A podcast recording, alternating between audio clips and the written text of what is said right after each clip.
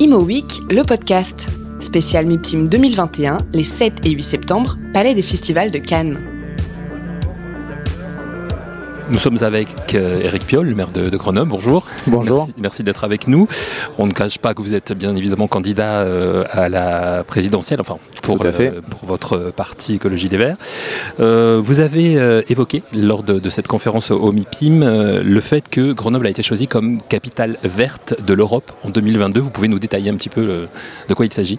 Oui, effectivement, c'est la, Commission européenne hein, qui fait ce choix sur l'évaluation de 12 critères à la fois sur le bilan, euh, mais aussi la trajectoire qui est, portée. Donc ça, va de l'adaptation au changement climatique, puisqu'il est déjà là, et dans les Alpes, euh, vous savez que ça va deux fois plus vite qu'ailleurs. On a déjà passé les 2 degrés de, réchauffement. Euh, la lutte contre le dérèglement climatique, évidemment, mais aussi des thématiques comme les déchets, le bruit, la pollution de l'air, la gouvernance. Et, donc, c'est à la fois une fierté, mais surtout, pour nous, la, la, façon de nous projeter à un horizon 2030 en proposant euh, dans ces 12 thématiques euh, des défis à adopter pour les acteurs publics, pour les acteurs privés, euh, pour la société civile, donc qui permet de se fédérer derrière un objectif commun. Alors parmi ces enjeux, il y a celui de la consommation foncière. Alors comment on fait pour pas consommer continuer à construire, reconstruire la ville sur la ville, est-ce que ça n'a pas les limites? Grenoble, c'est assez enchâssé entre euh, des montagnes, euh, des rivières, enfin des fleuves. C'est dense, c'est la troisième ville la plus dense de France. Voilà, donc comment on fait? Troisième ville centre la plus dense de France. Donc il y a plusieurs enjeux. Il y en a évidemment autour des friches. Hein. nous avons énormément de friches. Et donc là, l'acteur public et l'acteur public national, en l'occurrence, a un rôle à jouer parce que réhabiliter des friches, ça n'est pas possible pour un acteur privé. Hein. L'économie du projet ne, ne fonctionne pas. Donc là, il y a un besoin de, soutien euh, de l'acteur public. Euh, il y a le deuxième grand euh, schéma, c'est évidemment celui des, logements vacants, qui est de plus en plus important. un troisième autour de... Excusez-moi, on en est combien de logements vacants à Grenoble? Logements vacants, on l'estime aujourd'hui à 4000. donc bon, on n'est pas dans des échelles qu'on peut connaître à, Marseille, mais un peu partout en France, hein, nous, nous, avons cette, cette, problématique des logements vacants.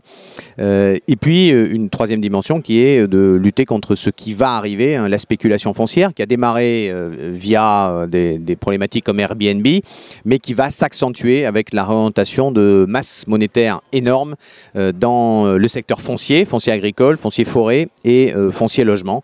donc là, c'est un champ qui est colossal. Et puis, il faut continuer euh, aussi à construire. Hein, mon, engagement pour, euh, dans cette campagne présidentielle, c'est la construction de 750 000 euh, logements sociaux dans le mandat, donc une vraie accélération. la construction de logements sociaux a été cassée complètement en 2018.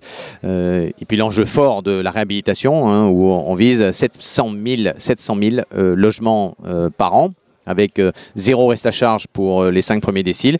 Et puis également dans le tertiaire, hein, donc, euh, où là, on vise rénovation obligatoire pour le tertiaire de plus de 1000 m2 d'ici 2030, sauf pour la partie tertiaire qui consomme peu d'énergie, notamment tout ce qui est hangar non chauffé ou très peu chauffé, puisque là, évidemment, il faut choisir l'efficacité quand elle est déjà là. C'est pas la peine d'engager des, des, frais.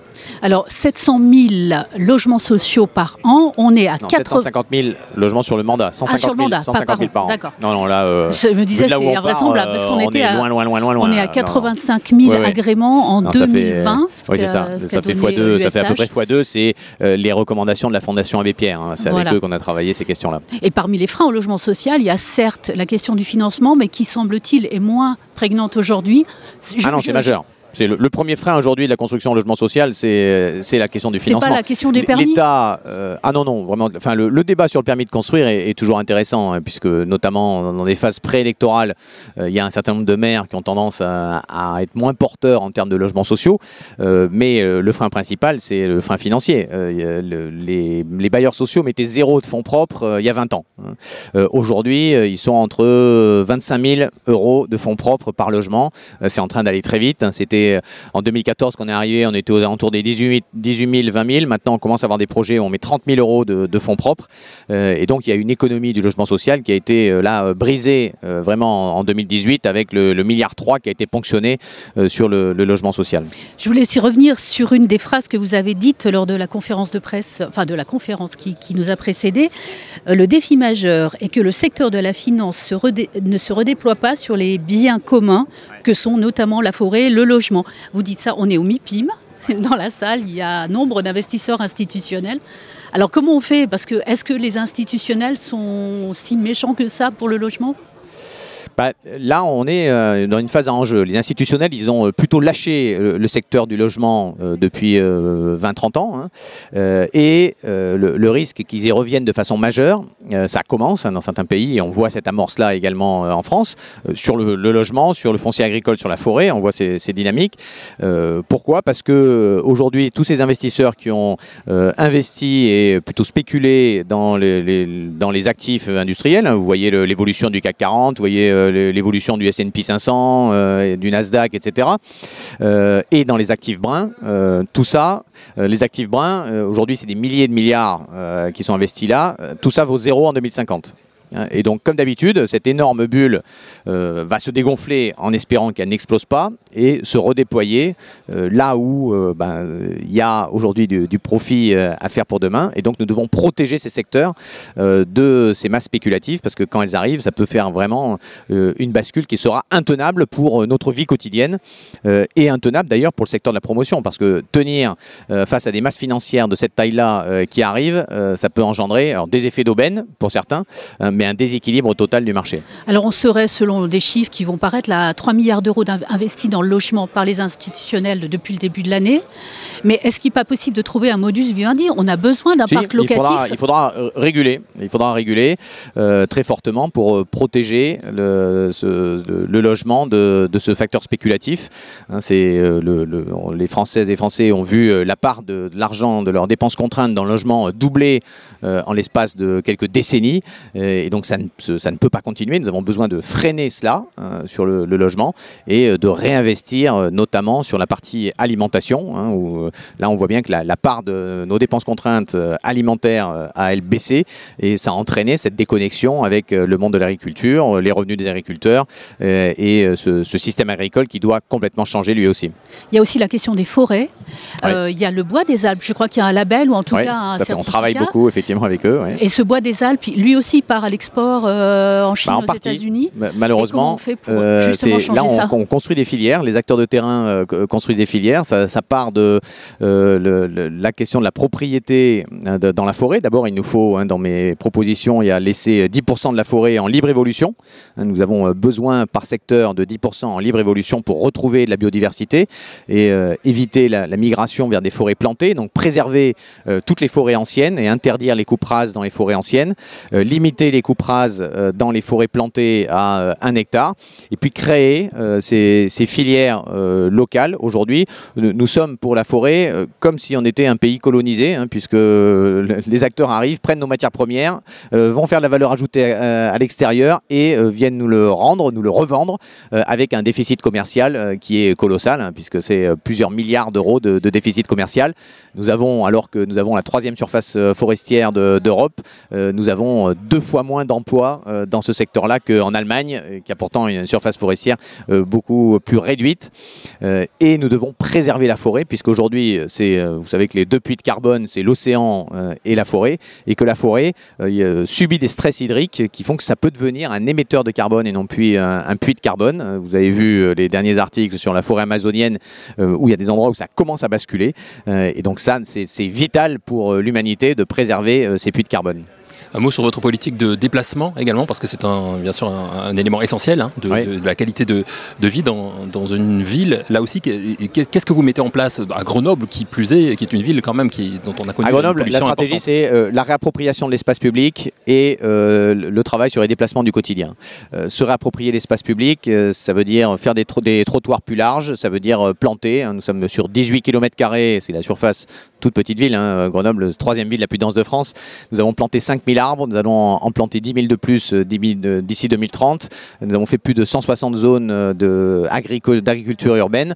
Donc ça, c'est se réapproprier l'espace public. Ça facilite les déplacements à pied. à la fois, c'est bon pour le commerce de centre-ville, mais c'est bon en fait pour notre patrimoine commun, notamment pour les milieux populaires, dont les logements sont aujourd'hui, hein, les inégalités dans le logement sont majeures, à la fois en termes de nombre de personnes par logement mais aussi de d'isolation thermique. Hein, et le, subir la précarité énergétique l'hiver et le four l'été, c'est majeur. Donc nous avons besoin de cet espace public. Et puis le reste, c'est évidemment une mobilité qui s'organise, des déplacements qui s'organisent autour de, du vélo comme mode de déplacement le plus facile, le moins cher, le meilleur pour la santé, le meilleur pour la pollution de l'air, les transports en commun, l'autopartage et les trains du quotidien à l'échelle du bassin de vie. Donc nous avons lancé le projet d'un RER e grenoblois pour, à, l'échelle du bassin de vie parce que là il faut travailler sur l'aire urbaine qui fait à peu près 700 000 habitants et nos trois vallées qui doivent être connectées en, en, cadence, donc tous les quarts d'heure pour que ces déplacements puissent se faire de façon solide.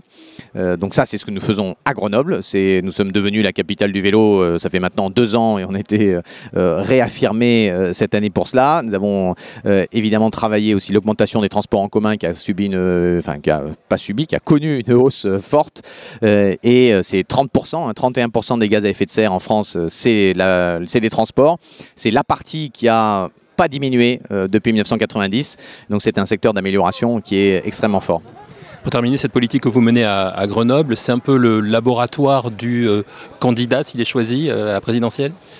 Non, euh, parce que évidemment la politique territoriale est radicalement différente d'une politique nationale. Euh, ce qui est intéressant, c'est que j'ai pu, euh, en étant maire de Grenoble, d'abord il y a bon, l'expérience de, la prise de décision, des responsabilités du collectif, du travail avec tout le monde. c'est aussi toucher la puissance de la transformation à l'échelle locale. Les projets nous seront en 2022, nous produirons notre consommation électrique en électricité 100% verte, ni fossile ni nucléaire. Donc oui, ça c'est en termes de projet de décarbonation et euh, c'est fait à l'échelle locale. Notre réseau de chauffage urbain est aujourd'hui à 85% euh, décarboné également. Euh, donc ça aussi, c'est des sujets majeurs, concrets, qui travaillent les questions de financières, les questions de pouvoir d'achat, les questions d'emploi, les questions de, environnementales. mais j'ai touché aussi les limites de l'action locale quand il n'y a pas un État stratège qui fixe un cap clair. Et, et donc là, évidemment, c'est pour ça aussi que j'y vais avec cette légitimité euh, c'est que je sais que donner des moyens aux collectivités locales, euh, poser un cadre euh, qui ne ménage pas la chèvre et le chou, hein, parce qu'aujourd'hui nos problèmes sont des problèmes d'incohérence. Le, rapport du Haut Conseil pour le climat au mois de juin pointait cela. la France va deux fois trop lentement dans ses réductions de gaz à effet de serre et elle va moins vite que les autres pays européens. donc c'est pour nous une opportunité phare de retrouver un projet qui fédère les, Françaises et les Français derrière quelque chose qui a du sens, qui les dépasse et qui nous fasse retrouver aussi une place sur la géopolitique parce que la déconnexion entre euh, les, actes et les discours, évidemment, à l'échelle internationale, ça nous fait perdre tout crédit et tout pouvoir d'influence. Merci beaucoup. Merci à vous. Imo Week, le podcast. Spécial MIPIM 2021, les 7 et 8 septembre, Palais des Festivals de Cannes.